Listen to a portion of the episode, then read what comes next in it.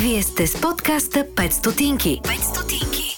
Здравейте, нормалници, в епизод седемдесет и някой си на подкаста Петстотинки. Тук е Светлиот, аз съм Сашо, а това е Радо Бимбалов.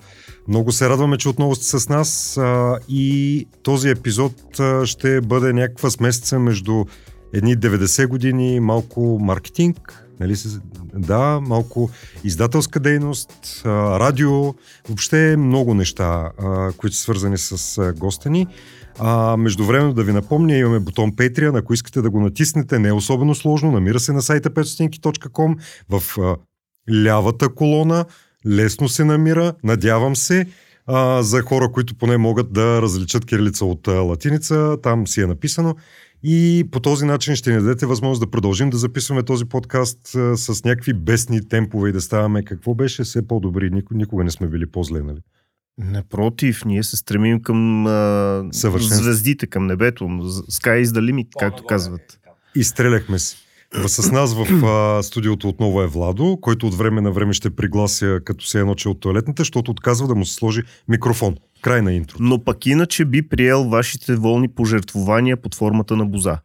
Така че добре дошли сте да изпращате, да м- ни спонсорирате, ако не е с... Каса боза. Да, то с каса боза. От, От старата... Резлива. Да, резлива, резлива защото иначе а, тая еко-меко била с много захар, mm-hmm. според него. Да, много неприятно, каза той. Много се радваме, че прие поканата ни. А, наскоро... Тоест, мисля, че вече е излезла книга. О, да. О, да. А, нека да започнем от нея всъщност, защото тя е най-пресното нещо, за, за което може да говорим. А, можеш ли да ни разкажеш малко повече за нея? А, мисля, ти си знаеш колко да. Спойлер може да направиш, какво може да направиш. А, спойлер не, тя излезе, тя е от една седмица вече на, а, в книжарниците, в момента и на а, базара, който е до Н Д К, пролетния базар на книгите. Препоръчвам слушателите, зрителите на вашия подкаст да отидат на този базар, всъщност, ако вече не е приключил, защото май приключва този уикенд. Така че... Малко ще е поприключил, малко ние записваме, е да се вика малко напред във времето. Но добре, не, така или иначе, доста хора видях там, което е хубаво. А, книгата ми излезе двайсет и три години след първата. А, когато бях на двайсет и шест, написах един роман. Той се казваше "Аз маньяка", беше невротичен трилър по евентуален случай, сатирично четиво, но тогава бях пределно наивен, млад. А, когато човек е млад, трябва да пише поезия, може би, за любов, за война, за чувства. А мен ми се искаше да пиша други неща, така че прекарах повече от двайсет години да се подготвям да, да издам отново. И това не е шега, нали, звучи като някакво измъкване, но е точно така. Не бях готов тогава. Сега като чета първата си книга, ми се струва много наивна. Втората, която сега извадих, е сборник с разкази.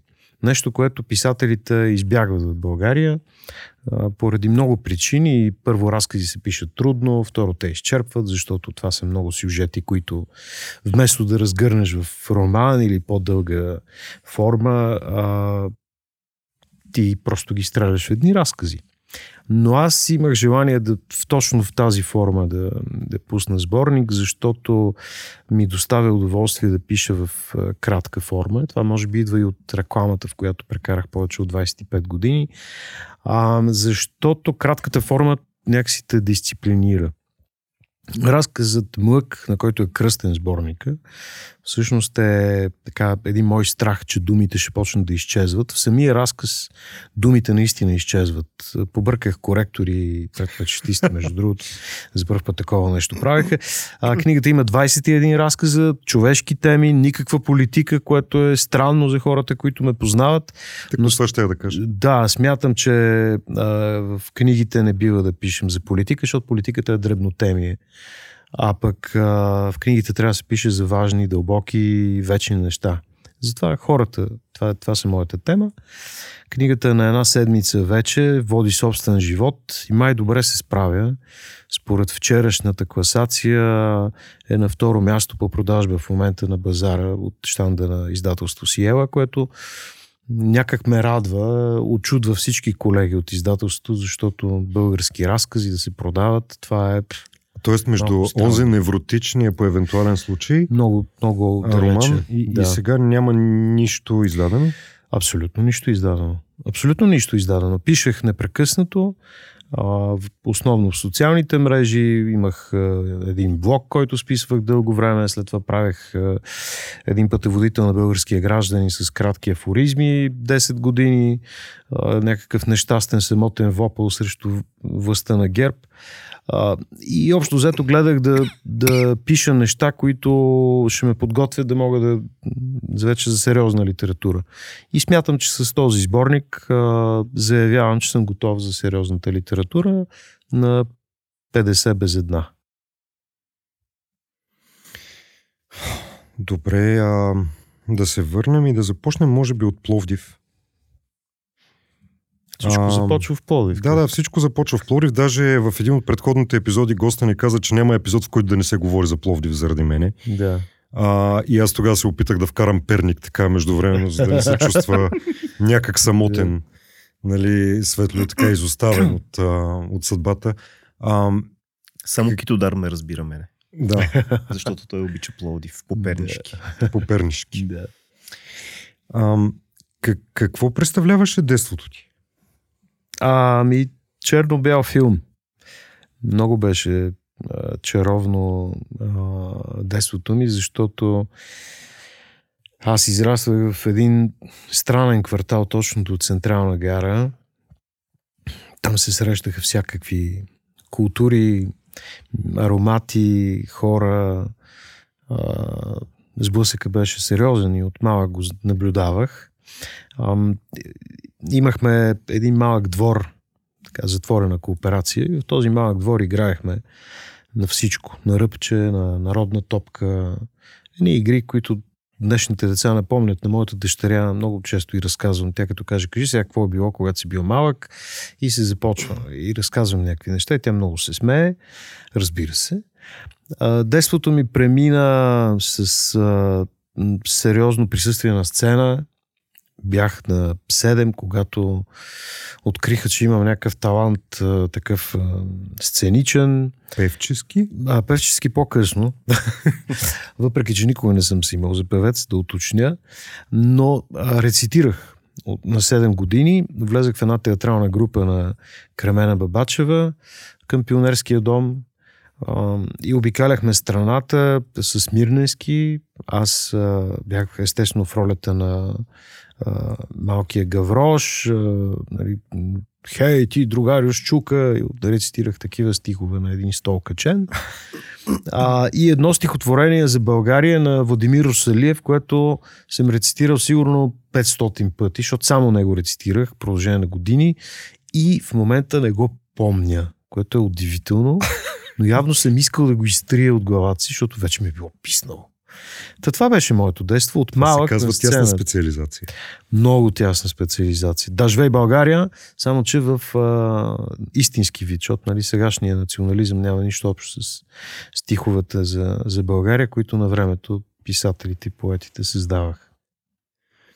И като падна като падна завеста, ще си призная, мен основният ми интерес е точно покрай онея години в началото на деветдесетте, когато избухнахте да. в Пловдив. Ма такова национално избухнахте. Както да. много неща избухнаха в Пловдив национално. Канал Ком, а, Замунда Банана Бенд, нали, е, за да. което ми се иска да поговорим. Как, се, как, как стана цялото това нещо тогава? Ами да тръгна от там, че всъщност аз, когато завършвах английската гимназия, и реших, че трябва, нали, това беше точно деветдесет и втора година, а, всичко се разпадаше. Аз тогава съм влизал там. Да, аха, значи сме се разминали. Всичко се разпадаше, а, включително и пансиона в английската. Да, че аз отидах, гаса беше разпаднал. Да. Но се оказа, че трябва да изкарвам на кинти по някакъв начин и аз реших, че ще отварям сергия. И извадих една масичка а, на сто метра от вкъщи и опънах десет чифта еластик за гащи. От тия кръгли еластик. Да. Да, бе, не се харчиш. Списал, може би за една седмица да съм продал един. Ма брат ми направени пари. С... Те го намери то еластик? Не, абе не помня. Значи мисля, че от някакви роднини имаха някакви... Просто от някъде ги купували. И аз казах, бе, дай ще взема да ги продам. И съответно да им дам някакви пари на тях и да си взема някаква комисионна. Абе, просто инициативност, нали. Изкарах две седмици на еластици, видях, че не върви. И тогава покрай мене мина някакъв, който каза, искаш да продаваш цигари. Аз казах, защо да не? И почнах да продавам цигари, постепенно алкохол, шоколади. И влязах в този бизнес много сериозно на сергиите. И беше много интересно, беше много любопитно. Имал съм всякакви случки, например една циганка просакиня, как дойде и ми изсипа една шепа жълтици и каза, искам от тия дългите цигари кафявите. И аз броих жълтиците и викам, бе, не ти стигат там трийсет стотинки, примерно. Тя каза, чакай малко, отиде седна, попроси още малко, събра и дойде да си ги купи. Та е такива истории. И отплеснах се, да. И всъщност аз отидох да уча в София. А, т.е. дойдох да уча в София. Виж как вече... Аз се чувствам в Пловдив все едно. Аз се... продължавам да, да се чувствам в Пловдив. Няма такова нещо. Да. А, и започнах да уча тук УНСС, международен туризъм. Обаче си счупих крака и трябваше да се върна в а, Пловдив. Прекъснах годината. Нямаше как. Беше тежко счупване. И това връщане някак ме вкара в Канал Ком. Случайно е така отидох да... За, за известно време да поработя като а, преводач за новините и само малко за, по-късно да, захапах микрофона. Да направим една бележка под линия. Канал Ком е една от първите частни радиостанции в България след а, деветдесета година. Бих казал, че се води второто частно радио след а, еф ем плюс. Значи първо еф ем плюс, после Канал Ком. еф ем плюс в София и после Канал Ком в Пловдив. Това така беше. Като обаче говоря за официално и законно. Иначе като незаконно излъчване, Канал Ком направо си беше първо. Те бяха тръгнали малко по-рано, но това е преди лиценза. Какво значи незаконно излъчване? В смисъл слагат предавател от банята и... Горе-долу така. Тоест те стартираха един сигнал на радиото преди да получат лиценза. В ония години тия неща бяха така малко по... А, свободни. Пиратско радио, но някак а, в процедура на издаване на лиценз. А, имаше такива възможности. Аз попаднах в радиото точно след като беше получил вече лиценза на последния етаж на хотел Ленинград, вече Санкт-Петербург в ония години. И там беше изключително интересно, защото ние се учихме на, на гърба на слушателите, как се прави радио. Беше много забавно. Почти живеехме в този хотел, наистина а, денонощно. Аз работех всяка сутрин, в пет часа бях там, до три след обед. След това, естествено, аз съм бил на деветнайсет, отиваме да живеем, живеем и през нощта, и другия ден в пет пак на работа, без почивен ден. Беше страхотно. Там вече се запознах и с Жоро Пеев и направихме малко по-късно тази кретения Замунда Банана Бенд. Е, тя кретения е кретения, ама тя е структуроопределяща кретения. Искам да ти кажа, че аз лично съм а, а, ви спонсорирал, така да се каже, защото единствените две касетки, които съм си купувал легално да. Издадени, са вашите. Смятай, че са били легално значи, издадени. Сега като казваш легално, сега си благодаря ти. Между другото, но сега също, също. Като, благодаря, като каза легално издадени, сега сещам, че като издадохме първия албум и а, тогава нали, това пиратството беше страховито. И хукнахме лично да обикаляме пазари, за да хващаме пирати. Беше много яко. И се нагледах на всякакви, нали, ксерокопия на, на обложките, тогава бяха едни касетки. Ние сме ги мъкнали лично, беше се, там, където се нали, записваха касетките и после кашоните. Голям купон беше. От първия албум обаче си купих голф единичка. Uh-huh. Да, за първ път така видях малко повече пари. Ние продавахме много тогава албуми, наистина. В ония години, мисля, че само Лили Иванова беше продава повече от нас албум. Ваша лирика беше много такава, много приятна за, дори за научаване, ако щеш. Да. И след това за възпроизвеждане... А, а беше абсолютно на майтап, на шега. Просто а, Жоро правеше едно хумористично предаване тогава. Аз водех нощен блок и нещо след обяд пак там какво. Пак той правеше едно хумористично предаване и един ден а, трябваше нещо да го замествам. И, и сядаме деня преди това и си казваме, бе, дай нещо тук да запишем, да се правим на студенти тук от тия чуждестранните деца в Пловдив, имаше много такива, да се правим някакви такива, нещо да се, да се шегуваме, че сме чужденци. И викаме, и добре. И решихме, бе, дай ще се казваме Замунда, взехме името естествено от филма а, Завръщане в Америка с а, Еди Мърфи. Еди Мърфи. А, и направихме някаква измислена държава Замунда и е така на майтап. И после, като тръгна това предаване, то па се оказа, че хората много им хареса самото предаване. Викаме да знаем да запишем някоя песен и почнахме да ги записваме така в радиото, нали, съвсем хашлашки, аматьорски. Много по-късно вече влезохме сериозно в студио, работихме с страхотни музиканти, с Нелко Коларов, Врабчо, е, уникални хора. С цял е, хор сме записвали на Варненската опера, е, но това вече по-натам. Самия старт беше супер хашлашки и промоцията беше на стълбите на е, Каменица в Пловдив и тогава изведнъж видяхме, че са дошли някакви хора да ни слушат. И, ни бяхме, и то не е малко. И то не е малко. И идваха да ми взимат автограф. И се подписвах на някакви сотиени, на, на някакви девойки. И, и беше такова, вау, какво се случва тук, бе? И те в Замунда още... хората имат ли сотиени изобщо? А, спорно е. За какво изобщо, какво ги правят тия сотиени? Сега ако се замисля, ако трябва да съм откровен, може би ако сега трябваше да излезе, Замунда нямаше да излезе. Защото политически не е много коректно да се правиш на... Много от нещата не са много политически да, коректно. Да, да. И сега просто нямаше да излезе. Но тогава това беше... А всъщност ние правихме сатира, ние се подиграхме с България. Нали? Това беше някакъв огледален образ на България.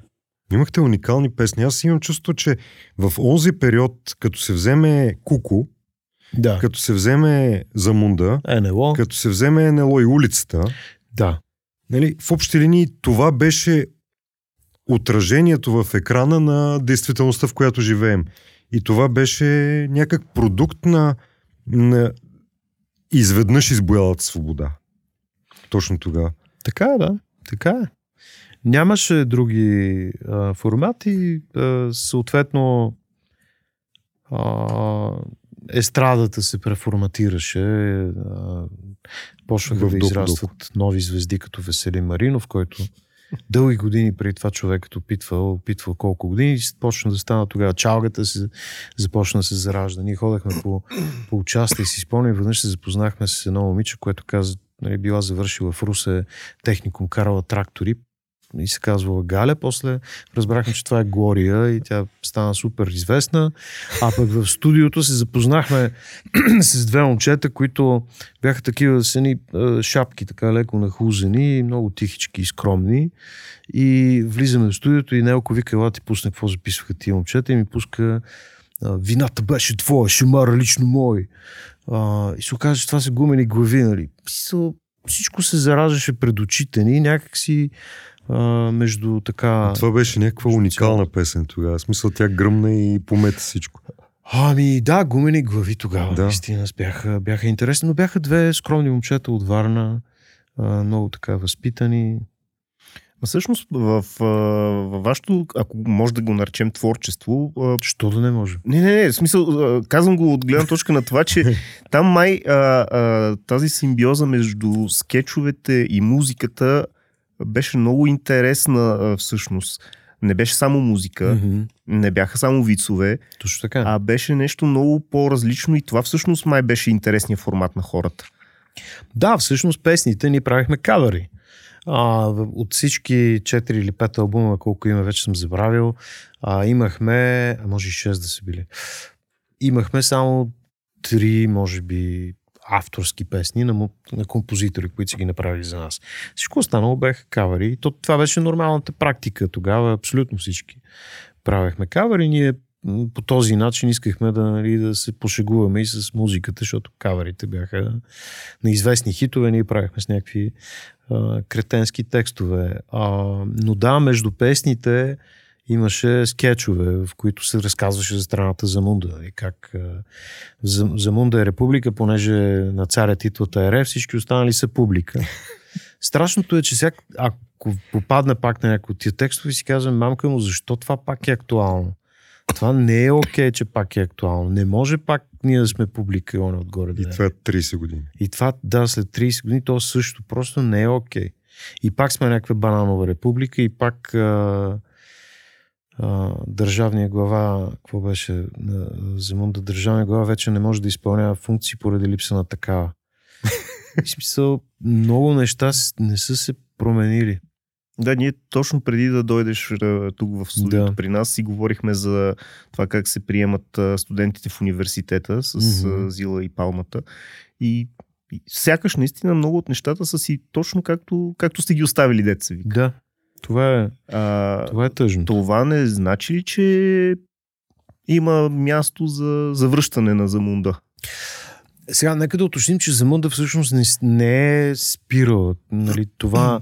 Uh, което представлява концепцията, не е спряло. Uh, това, че аз по стечение на обстоятелствата нямах време да се занимавам с това, но Жоро, моят колега, uh, той преди няколко години се събра с едни момчета в Пловдив музиканти. Те в момента обикалят клубове, свирят uh, и в Пловдив, и в София, и в цялата страна ходят. И освен старите парчета, правят и чат-пат нови. А, като Жоро е нали, основен вокал в, а, в групата и то, това си продължава. Разбира се, няма онази а, как да кажа... Хубавата българска дума онз... вайб. Да, он, да, и онзи мащаб. Нали? По-скоро а, на тези а, свирания се събират хора като вас, които помнят Замунда от едно време. Някакси това им го връща, пък а, пичовете свирят жестоко тази група. А, Жоро е а, абсолютен змей на сцената. Той си остана в Пловдив. Той работи в момента в Националното радио в Пловдив. И, и тези а, изяви клубни всъщност а, държат Замунда все още жива по някакъв начин. Имаш ли някакво обяснение защо в Пловдив се случи това радио, защо някак... някакви хора тръгнаха оттам, защо, защо този град, а сега не се случват такива неща някак? А... Всъщност града е по-голям, да. По-задръстен, аби, аз може тук, би по-жив. Тук няма да жив. Се съглася съвсем, че нищо не се случва в града. Нека не сме толкова жестоки към родния си град. Истината е, че тогава, да, много неща се случваха в Пловдив, имаше страшни рок-клубове, после обаче се превърнаха в челготеки, преживя нали, много така трудни периоди този град. Проблема на Пловдив винаги е бил, че е много близо до София. В същото време чара му е в това, че не е столица, че има дух, че е много стар град, но мисля, че този дълъг период, в който се казваше в Пловдив нищо не се случва, малко отмина. Да. Струва ми, че се случват неща. Има фестивали, които се провеждат само там. Асен прави този а, фестивал. Асен, да, да само, само в Пловдив. В Капана се случват фестове. Нали? След като Капана се възроди и стана нещо наистина интересно. Смятам, че... А и след Пловдив две хиляди и деветнайсета, нали? Въпреки, че COVID уби част от инициативите, които тогава трябваха, но, но смятам, че Пловдив намери своето място достойно и абсолютно заслужено, защото това е за Бога най-стария град в Европа. Не може този град да не бъде а, нали, в тази част на Европа. Не може този град да не бъде това, което заслужава. Така че нека да не, го, да не, го, да не му се караме. Идеята не беше да му се карам. По-скоро там нали, някак след промените в Пловдив случваха едни неща, които, които излизаха на национално ниво. Да. А, не, че сега не, но Но, но бяха диктуващи, хората ги следваха, Канал Ком се слушаше. Е така, тук... тогава нямаше телевизия. Да. Ние реално нямахме конкуренция, имаше Канал едно и Ефир две. И радията бяха върха. Аз не ми се случвало да седна да пия кафе и да чувам на седната маса как обсъждат моето радиопредаване от снощи. Вау! Сега съм сигурен, че колегите по радията, това не може да им се случи. Просто в онези години радиото беше вълнуващо нещо. Аз съм правил предаване с а, а, нали, обикалят едни коли из центъра на града, хора се събират, преследват. Какво ли не? Направихме чак а, на, на едно предаване, което правих, направихме а, мис. А, събрахме на, на един басейн а, там в Пловдив хора, събраха се седем хиляди души. Радиото беше велико нещо в ония години деветдесетте. И музиката, цялото, както ти го каза, нали, свободата, която се отвори изведнъж. Съвсем нормално това премина. В момента много по-модерно е да се прави това, което правите вие, например, отколкото да а, си пуснеш радиото, освен в колата, евентуално. Това значи ли, че радиото лека по лека отива към залез? Ами, аз преди години мислех, че това се случва, а, защото осемдесет години радиото нищо не промени в себе си. Чисто технологично то не може много да се промени. Нали, всяка друга медия се развива, а радиото, какво да се промени? Няма и моето какво. Наблюдение е, че всъщност радиото се промени в е, такава надолу. То стана, би... стана по-скоро фон. Да. Там, където а, някак си се спря като фон и в момента ти консумираш радио, докато правиш нещо друго. Предимно музика. Четеш ми. Не, може да... Аз, примерно, много често слушам а, Хоризонт или Дарик, където се говори повече, когато шофирам и, примерно, ми е скучно. Искам, искам да чуя нещо, искам да чуя хора, когато съм сам в колата. А иде ли ти да им дадеш акъл на водещите? Да. За Бога. Защо? Смятам, че а, ние на времето се учихме... Това е много опит, който си имал. А, раз... на живо. А, такъв. Да, раз, разбира се, но, но тези хора, които в момента говорят по а, нашите радиа, са хора, които са започнали горе-долу тогава. Голяма част от тези хора. А, особено в Националното радио даже се случи, нали, обратното от частните радиа. Отидоха в момента хора в Националното радио, то масово. И то много се освежи и стана много по-модерно. Промени се в тази посока. Тази смяна на поколението се случи. А, има колеги, сещам се за Ива Дойчинова, например, която беше един от първите гласове на еф ем плюс. В момента е а, шеф на радио София, София и, и води по, по, по радио, по Националното радио. И е м- много модерно звучене, класическо, професионално.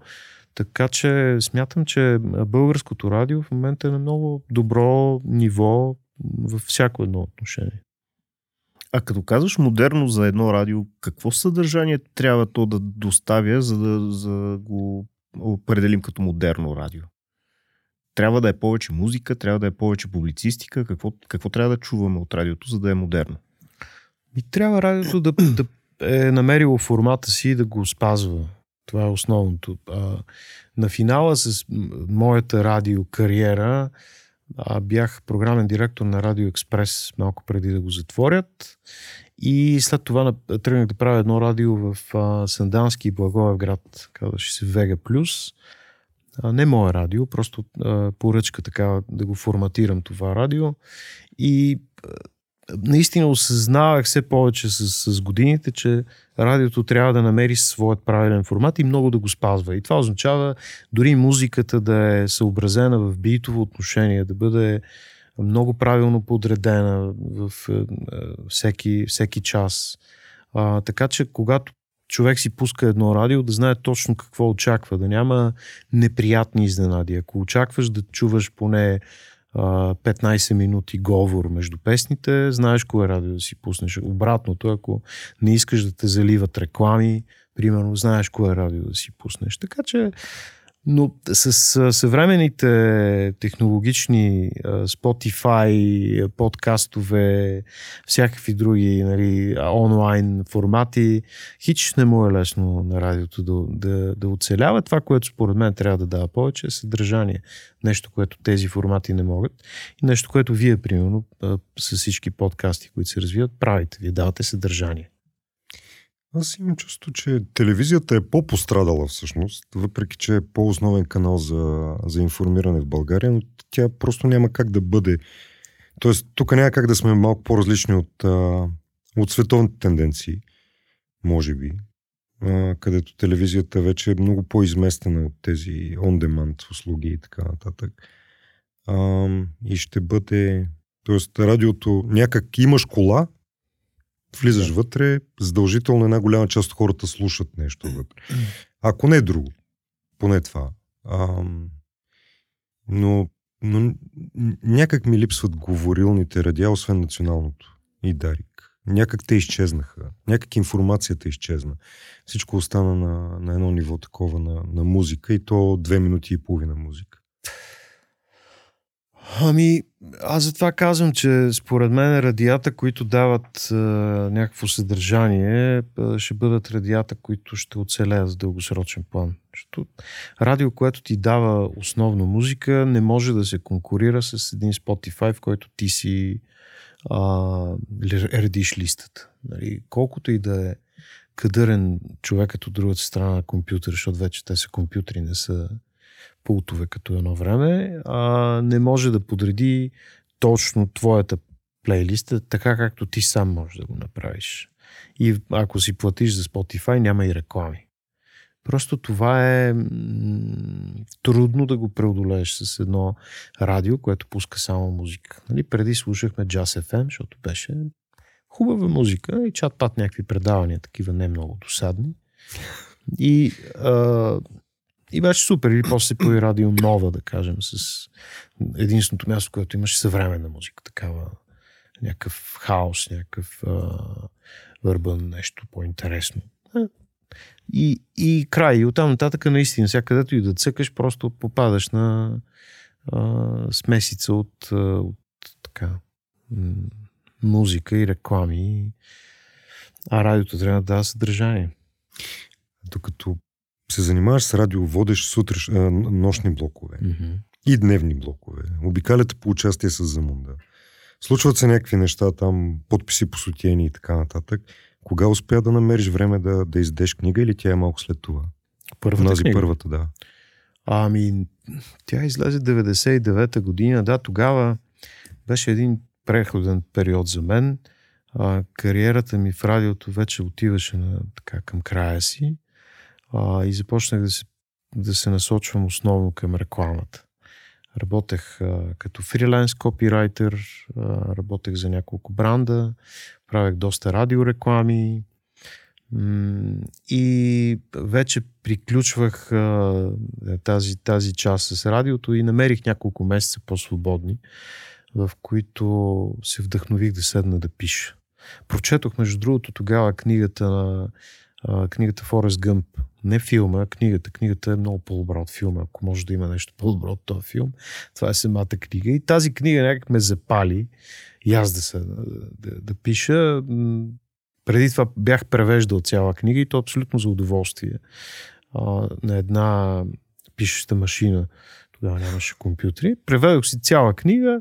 Е така за кеф, да се вика, но упражнението беше важно. Аз изобщо ценя А, словото много и смятам, че човек трябва сериозно да се упражнява в това, за да го практикува. Не може просто е така. И, и след като почнеш да го практикуваш, трябва да гледаш на писането като на тежък физически труд. За мен, между другото, е такова. Аз пиша всяка сутрин, почти, между пет и осем сутринта. Това е абсолютна дисциплина. Да, да. Ставам сутринта, правя си едно кафе, слушалките, винаги пиша с музика, А, и пиша от пет до осем. След това разхождам кучето и после отивам на работа. А, пет часа. пет, понякога шест. А, това е неприлично работа. Даже шест, най-често е между другото пет и четирийсет. Между пет и четирийсет и пет и петдесет напоследък се събуждам по-често. В момента не бих казал, че пиша толкова активно. Малко си давам почивка. Сега по-скоро подготвям няколко неща. Пиша един разказ, който ще влезе в един сборник на Захари Карабашлиев за Коледа. Там ще има и мой разказ, сега пиша него. А, но не толкова активно, колкото когато завършвах сборника Млък. Тогава беше наистина. И да, всяка сутрин. Няма, няма събота, няма неделя. Пак казвам, трябва да създадеш дисциплина на писане. Иначе, ако чакаш да ти падне ябълката отгоре, и това е другото. Ами не ми тръгва, не, не идва. Ми седнах, извадих, нали, белия лист, в нашия случай белия екран, и нищо не идва. Няма такова не идва. Сядаш и почваш, въртиш, почваш да дъвчеш някакви думи, пробваш някакви неща и в един момент тръгва. Просто иска, иска дисциплина. Това ми дойде от, от рекламата, между другото, защото там нямаш време за мислене, имаш дедлайн.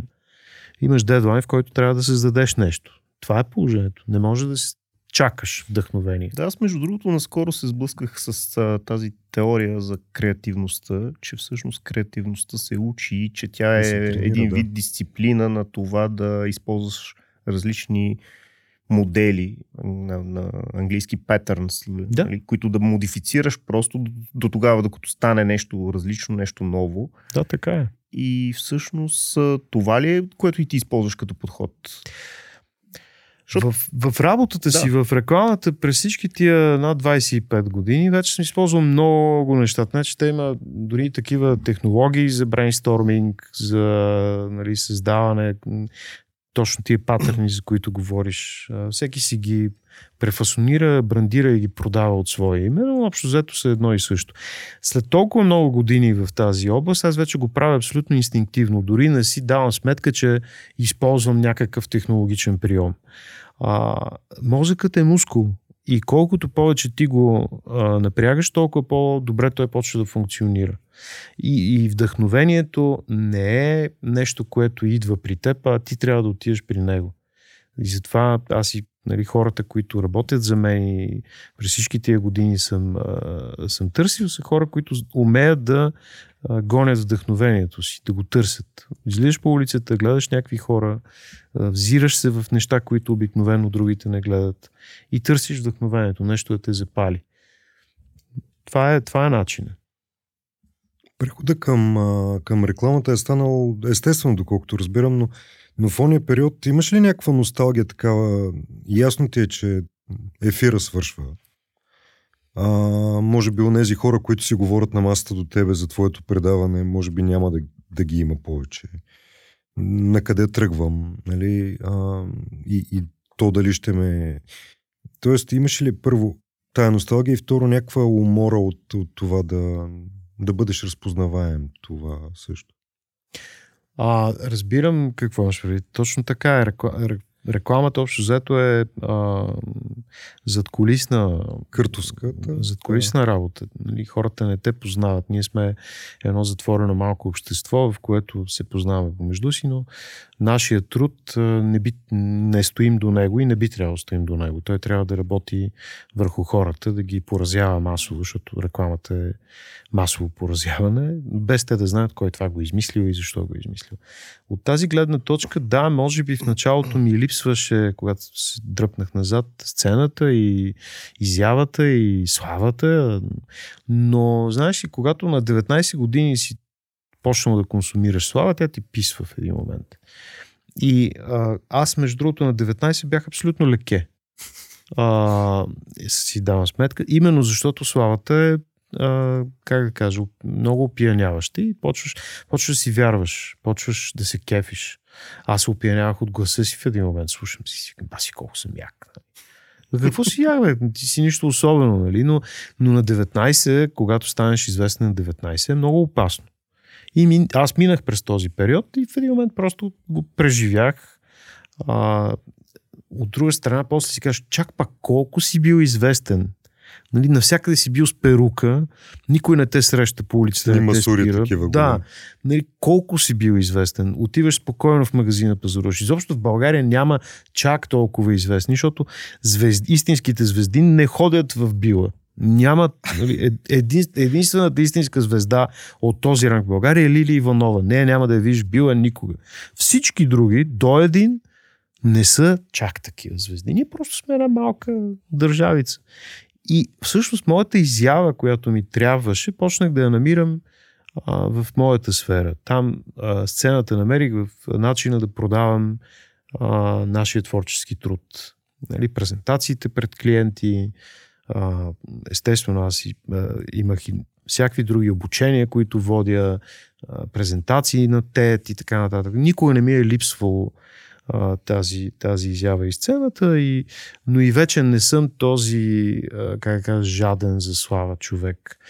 Сега ми се случи по време на протестите, когато отново ходихме без маски най-накрая. А, и, т.е. не протестите, това беше с Украйна тези митинги, които направихме, бяхме без маски вече. Защото на последните протести бяхме с да. маски. И сега ми се случи, ме спират някакви хора, ми стиснат ръката, ние те четем тебе, много, много благодарим ти за всички позиции, нали, пишеш страхотно и знам си. И усетих пак тази слава, нали, която не бях виждал хората отдавна, нали, две години затворени. А, и, и осъзнах, че аз по друг начин консумирам вече това. Много по-човешко, много по-истински. Когато кажа, нали, благодаря, аз наистина адски благодаря за това, че някой човек ме е чел, че, че ме е преживял и че, и че ме е оценил. А когато си на деветнайсет, нали, искат да се разписваш на сотияна, ти просто летиш, не те интересуват тези хора. Важен е сотияна в този случай. Важен е сотияна. Ти си най-важният, разбираш? Ти си най-важният. Просто вече, когато, когато съм на четирийсет и девет, си давам сметка, че всеки човек, който ме е прочел, а, ми, е, ми е важно той как се чувства. И наистина искам да знам. Много време, т.е. не знам как да го задам този въпрос, обаче тази промяна много време ли се осмисля вътрешно? А, колко време ти трябваше да, да стоиш на страна, за да, за да започнеш да, да оценяваш? Това, което ме, ме вълнува, да, да се опитам да го формулирам, е тази част, която ти правиш нещо, то има някакво влияние в обществото, а, но, но в, за теб е по-важно, може би, това, че ставаш известен, че някакви неща се случват около тебе, малко по-шайни така нещата. И в един момент, когато те свършат, има един някакъв период, в който осъзнаваш кои елементи от това време са били важните. Тоест, това, че имаш мнение, че то може би стига до някакви хора и че може да им подейства. И тогава започваш да инвестираш, може би, в, а, имайки мнение, mm-hmm. достигайки до хора по друг начин. А, със сигурност тогава не съм си давал чак такава сметка. Не? Когато с Жоро правихме тези скетчове, в които усмивахме България, не съм се замислял толкова, че може би а, някакви хора са проникнали дълбоко в смисъла на нашата сатира и си казали, да бе, тук наистина някакви неща трябва да се оправят. Мисля си, че живеехме доста по-леко, без толкова мисъл за, за утре тогава, което беше голяма грешка, между другото. Сега си го отчитам. А, в момента изобщо не е така. В момента, особено последните десет години, а, това, което аз пиша в социалните мрежи, Uh, изобщо не ме интересува колко хора са го видяли, колко коментара имам отдолу и uh, колко шера имам. Интересува ме да, да знам, че поне един човек, поне един се е замислил и си е казал, бе, може би е прав, може би аз а, съм подведен, може би ме лъжат, може би съм жертва на пропагандата, защото аз срещу това много активно се боря. Тоест, важен ми е резултатът вече много повече. Не толкова, а, че съм стигнал до хората, до голямата маса а, и нали, че имам публика, а това, че някакви хора реално а, съм стигнал до съзнанието им и нещо се е случило там. Много ми беше тъжно. десет години пишех пътеводителя на българския гражданин. десет години, в които обществото буквално мълчеше. Никой не, не вдигаше глас. Бяха единици. А то гражданин нема.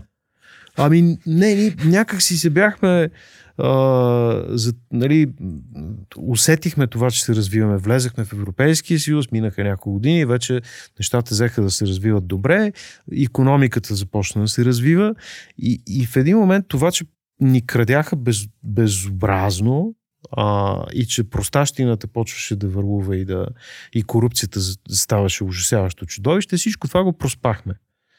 И аз десет години от две хиляди и девета година... за част от играта. Да, приехме го за част от играта, обаче не е така. И две хиляди и девета година, като пишех а, а, срещу Бойко Борисов, а, даже някакви хора ми казаха, ти по какво се занимаваш? Супер е, няма проблеми. С който и да дойде, то се тая. Вторият на мисля... А дали е сета всъщност? И хична е сета.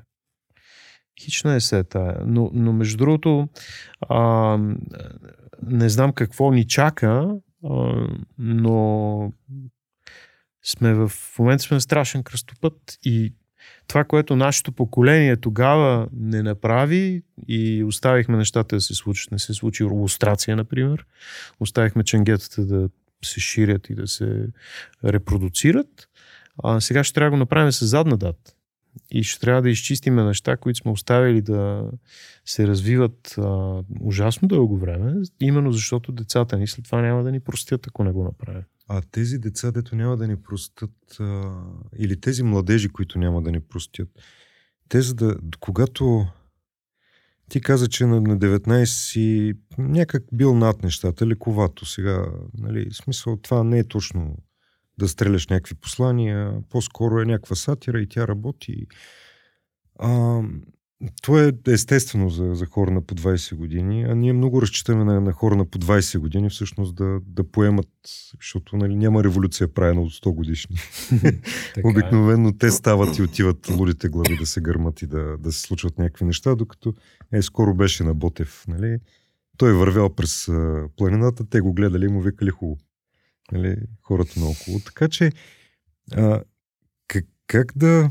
В смисъл, ние ще оставим нещо на тия хора след нас, ама те те могат ли да го, да го развият при положение, че не им тренираме възможността да мислят? Благодарение на така наречената българска мечта, а, която за мен представлява да избуташ детето навънка, и това е българската мечта, така да го да го подбутнеш, че да може да отиде да учи навънка, да се махне. Ти си оставаш тук ефтината ракия, животът са, приятелите, но детето да го избутаме навънка. Благодарение на тази българска мечта, която е противна, не мога да разбера как можем да, да продължаваме по този начин, но а, куриоза е това, че а, много деца ги избутахме навън. И тези деца а, се връщат а, все повече и повече. Тези деца са поживяли малко в една друга среда. Истински демократична, истински а, така, с, с истински правила, а, с а, реално работещи икономики. И тези деца идват тук и искат това, което са имали там, да го имат и тук. Не просто а, ефтината ракия и добрите приятели, ми и онези правила ще спазват, а, ще... пазят земята, която тъпчат, въздуха, който дишат и водата, която пият, защото така се прави там. Ще разделят бокука преди да го изхвърлят. Нали? Те са се научили на това. Така че в куриоза на тази кретенска българска мечта е може би шанса ни да се оправим именно тези млади, които видяхме между другото точно на протестите срещу предишната власт, защото COVID ги върна за известно време и ги видяхме по площадите. Та и ги понабихме малко. Малко и ги понабихме, да. Та, та в това ми е надеждата. А, не ми е в друго. Ако погледнем назад в историята, а, ние сме с, с странното разбиране, че все някой отвън трябва да дойде да ни оправи. А, може ли да ползвам това, което вие сте създали като образ в Замунда? Ако дойде там краля от Замунда, той ще ни оправи ли? И това ли са всъщност а, а, тези младите хора, които чакаме да дойдат отвън, за да ни, за да ни оправят а, тук кочинката? Те няма да оправят за нас, те ще оправят за себе си. Това е разликата. Или за тези след тях. Или за тези след тях, за техните деца. Това е разликата. А, ние да, така се настроихме, то не е от сега. Това е а, за мен е още с началото на комунизма. четирийсет и четвърта четирийсет и пета година в българския така, дух беше изкоренено предприемачеството тогава. Нали, моят дядо, например, пак се връща в Пловдив, имал а, там на, на центъра магазин, а, точно до фонтаните. Много хубав магазин, имам снимки, даже табелата му стои още. Бак, бакалия. А, пълни витрини с кашкавали, салами, внасял цели композиции от Гърция с маслини и така нататък. Сериозен търговец, Стоян Вълчев. А, и идва комунизма, четирийсет и пета година, на него му казват, Стояне, сега магазина ти го взимаме. Код беше, беше. Код беше, беше. Взимаме ти магазина, обаче, виж сега, ти си много добър търговец. Затова тебе ще направим магазинер в халите. Това е отношението към предприемачеството. И този човек до там, в смисъл неговите деца никога няма да се научат на предприемачество, а той ще бъде натиран в магазинчето в халите да продава. В онези години го са унищожили, не сме били тогава живи, но тогава са започнали да унищожават предприемачеството. По време на комунизма ние бяхме научени по същия начин. Общото е мое, моето си е мое и общото е мое. Значи в, на село Текизесето какво беше? Един голям двор, в който каквото може трябва да се крадне, да се използва, да се присвои и така нататък. Нали? В същото мое, моето дворче, каквото си изкарам за мене, Но да създаваш нещо, да градиш, да развиваш и да, да оставяш за поколенията, няма такова нещо. И за съжаление, вече след влизането ни в Европейския съюз се появи а, ужасяващия строй на ГЕРБ, който доуби каквото имаше започнало нещо като предприемачество, защото в България бизнесът в момента съществува в голямата си степен, големият особено бизнес, съществува на а, системи към държавата. На държавна издръжка. Трябва да си нещо да правиш за държавата, за да имаш бизнес. И това е. Ние върнахме онзи съсипан икономически строй под някаква форма. Това е най-страшното за, за мене. Така че да, надявам се тези младите да дойдат и да си го направят. Сигурно няма аз да го видя, но а, надявам се дъщеря ми, да, тя още е малка, но някой ден да живее в нормална държава. Добре, да ти каза, че тия неща са кретенски, такива, онакива. Не ти ли се е замислил, не си ли се замислял да, да си събереш куфарите и да еш, защото той е един живот. Да. И освен това не е ясно колко време ще продължи.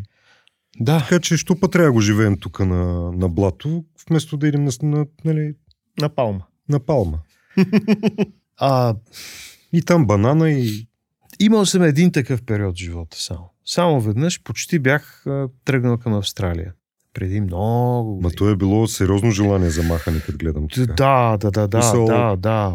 Да, говориме точно Жан Виденовото време, което ставаше супер страшно всичко тук и казах, може би трябва наистина да бягам далече. Тогава не се случи по, по някакви причини и от тогава никога не ми е хрумвало. А признавам си, че в момента чат-пат минават такива прелитате ни черни гарвани. В минало време. А, м- В минало време. Тоест, съжаление има ли някак? Че не съм отишъл? Да. Не. Има съжаление, че в момента ми, ми хвърчат такива мисли. Защото аз би трябвало да, да се чувствам добре тук. Аз съм на, нали, близо петдесет. Имам а, работещ бизнес, който съм изградил от нулата. Не зависи от никого. Не съм част от някаква групировка. Зад гърба си няма никой. Никой не ме кара. Имам а, един съдружник, една прекрасна дама, с която работим, нали, заедно от двайсет години. И още двама-трима партньори в другите компании от нашата група. И това е, ние сме абсолютно независими хора, не сме супер богати, а, изкарваме си хляба с честен труд, не дължим пари на държавата, не дължим пари на НАП, не дължим пари дори на банките вече. Не сме а, затворени, нито вързани. Нали? И би трябвало аз да, да си мисля вече за спокойствие, може би, така за малко по-кротък живот, да видя как... Да си построиш твой комунизъм. Да, някак по-спокойно да ми стане, айде така да го кажа. А то не е така. Аз почвам да се шашкам, че един референдум ни дели от излизане от Европейския съюз. Ако обявят референдум за излизане от Европейския съюз, не само аз, и вие ще трябва да се събирате куфарите. Аз ще си го събера.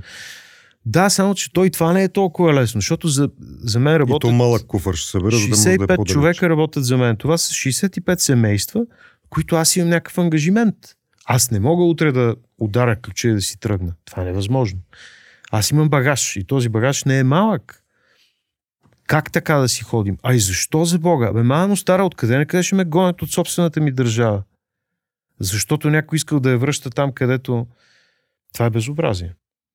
Не бива да го позволяваме, хора. От нас зависи. Като се занимаваш с реклама, случвало ли се да те да се опитват да те прикоткват политически партии? Имаш ли опит с такив, такъв тип реклама? Политически пиар? Винаги Това е съм... малко специфично и по-мръснишко. Винаги съм отказвал. Никога не съм работил политически пиар. Никога не съм правил кампании за политици. Единственото, което съм правил, са а, граждански кампании. Примерно правихме последните години за изборите в чужбина. Имаш право на България.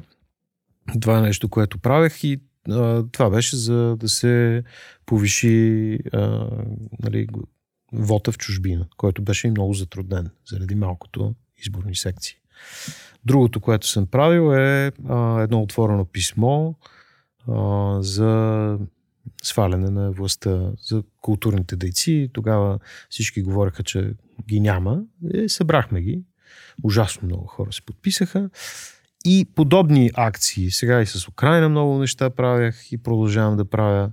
А, тоест граждански а, обществени акции, да, политика никога. Единственият път, когато съм се доближавал малко само до това, беше, че влезех в а, инициативния комитет на един кандидат-президент на последните избори, а, и за което ужасно съжалявам. Защото... Също май вързахме предната с тази тема. В смисъл? Милонази с излизането на от Европейски съюз, руските и така нататък. Не съм бил в не. инициативен комитет на Радев. Не, не. Никога. А за мен е този... Говоря, че цялата този ситуация е беше такава. Да. Ами да, съжалявам, че, а, че не се намери кандидат, който да се изправи срещу Радев и да по, по, по смислен начин да се изправи и да успее да го свали. Наистина това беше голям провал за дясното пространство, което се случи. И ми се иска така да се събудим, че лоши неща се, се скупчват. Ти, ти казваш, че подкрепиш гражданските инициативи, изразяването на гражданска позиция, но не е ли всъщност точно политиката и политиците те, които променят нещата реално? Така е, така е, обаче а, смятам, че да влезеш в политиката е една крайна фаза на това, което можеш да дадеш за, за обществото си. След тази крайна фаза връщане назад почти няма. Особено ако се намърдаш а, така в политиката сериозно и влезеш по някакъв начин в управление, нали, в коалиция, както се в момента. Това е нещо, което не съм готов да направя, защото мисля, че съм по-полезен там, където а, има нужда да се събира някакъв, някаква обществена воля и нещо да се прави. А, влизането в парламента никога не ми е било цел. Имал съм такива възможности и съм отказвал веднага, без, без дори да се замисля съм отказвал. Просто за мен това е ужасяващо. Не мога да си представя тия хора, де в момента работят вътре, как влизаш в една, една зала всеки ден и ходиш да пикаеш в една тоалетна всеки ден с, с хора, които физически не можеш да понасяш. И не мога да си представя как аз ще стоя на пет метра от Пеевски и ще се чувствам нормален. Това е невъзможно. Този въпрос се задава на перничанин в момента. Нали? Как точно може физически да, да издържаш? Е, той не ходи в парламента, така че... Не, не, ходи си. Сега ходил. Разправят, че ходил. Зли хора. Ходеше, ходеше, да. И то не е само той. Те са много такива там. Те са наистина едни чудовища, от които трябва да се отървем, а ти влизаш и си един от тях. Е, и това трябва да се наредиш заедно с тях на опашката за... Да, Ама да, това не е ли ламята с там седемте глави, като отреш една, се появяват нови две на нейно място? Еми, принципно е така. Вижте, няма да не сме някакви е, романтици, супер, е, как да кажа, да летиме в облаците, да си мислим, че нещата ще се оправят по някакъв прекрасно лесен начин. Не, някакви хора ще трябва да влизат в политиката, някакви свестни хора. Тоест някакви хора ще трябва да направят тази крайна точка, крайна фаза, за която говоря, и шапка им сваля, нали, на такива хора. Но ето вижте какво се случва с хазарта в момента. Една чиста енергия, защото хазарта е абсолютно чиста енергия. И в момента тя Ицо била хазарт. Тровена, да, Ицо хазарт. Защото да, и в неговите не песни хазарта да. Е двеста и два смисъл. Тази чистата енергия на, на, на Ицо бива тровена в момента. И той попада в ситуация като от онзи ден да дига среден пръст, което не е допустимо, което не е окей. Okay. По никакъв начин не е окей. Okay. Но аз до някъде го разбирам. Това, това е уж, ужасно място, на което той е попаднал с а, добри намерения. Понеже го познавам и знам, че той винаги имал добри намерения. Нямам, а, две, няма две мнения по въпрос. Или, а, примерно, или Съвета Белобрадова. Това са хора, които имат ясни позиции. Елисавета работи в а, граждански Май, да. инициативи, в а, фундации и така нататък от години. Uh, супер боен, супер ден човек. И тя в момента е в една отровна среда и сега се налага да върви и да маже след uh, uh, партньорите в управлението. Ужасна съдба е това. Като говорим в този подкаст за нормалници, защото така започнахме нормалници, ние наричаме тези хора, които според нас са нормални. Какво според тебе е нормален човек в тая държава, в нашия контекст? Как, как трябва да изглежда? Ами, в момента, в дадения момент, това е човек, който не изпъва жили на площада да крещи "Да живей България". Не може това да е нормален човек. Човек, който изпъва жили да крещи това, за мен не е нормален. Ако искаш да си патриот, това е чудесно, тогава прави простички неща. Не трови въздуха и водата на децата ни, учи децата да говорят правилно, учи ги на четмо и писмо и уважавай България и не си пращай децата в чужбина, ами се опитай да им създадеш тук среда и добро образование, с което те да успеят. Тогава ти наистина искаш да живее България. А тези, които отиват и между другото крещят "Да живей България" под а, паметник, който не е български, няма нищо общо с България. Няма нищо общо с България, е сложен там, за да унижава българите. А, това изобщо не е нормално. И всеки човек, който а, вижда в лицето на Копейкин а, апостола, няма как да бъде нормален. Да вървим ли към петте стотинки? Това бяха петте стотинки, според мен, по, под формата на банков трансфер. Да. да, защото ние обикновено искаме гостите ни да оставят ни пет стотинки mm-hmm. и мисля, че наистина това, което ти току-що ни каза, са ни достойни, така да се каже, пет стотинки за, за обобщение. Дано дрънкат в нечии глави. Все още са метални, би следвало да подрънкват, да се надяваме. А, ние... Много искаме да стигат повече хора до това съдържание, което правим. Опитваме се да правим забавни епизоди. Опитваме се да правим сериозни епизоди. Опитваме се да ви запознаваме с хора, които ние самите оценяваме като а, така късмет да познаваме или да се запознаем с тях на живо в студиото. А, с идеята наистина да даваме тези малки неща от нас, тези малки пет стотинки. Ако имаш някакви допълнителни, които искаш да, да кажеш накрая, нещо като съвет, нещо, което хората си вземат от тебе, може и да... Да, ами... Купете му книгата. А... Нали, това са моите пет стотинки. Да, ако ви е любопитно да четете български разкази с неочакван край, купете "Мък". Окей.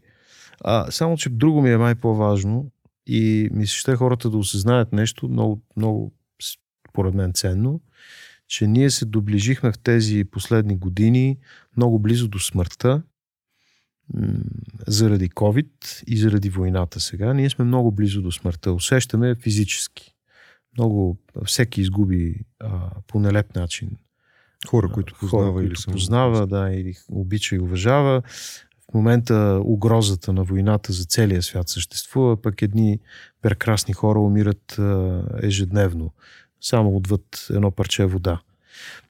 Смъртта е толкова близо, не случайно, за да оценим малко повече живота. И аз смятам, че е крайно време да станем хора отново.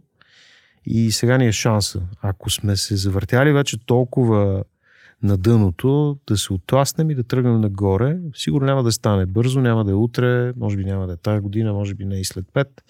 Но ние трябва да почнем да се готвим. И именно за това съветвам хората да почнат да се връщат към човешките неща. Да споделят чувствата си, да говорят как, какви са мечтите им, да, да се държат мило с а, хората, които обичат, защото когато смъртта наистина дойде за всеки един от нас, от другата страна, понеже съм бил там, няма абсолютно нищо. Няма да видите нито един от тези хора, които обичате там. Така че бъдете добри с хората сега и тук. Супер финал.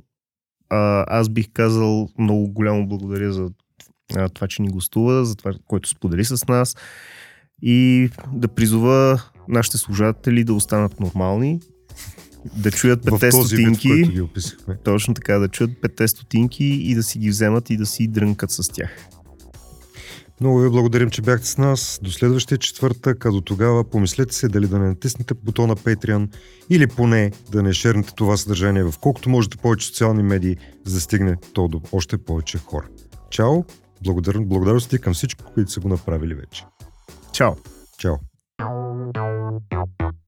Вие сте с подкаста Петстотинки. Петстотинки.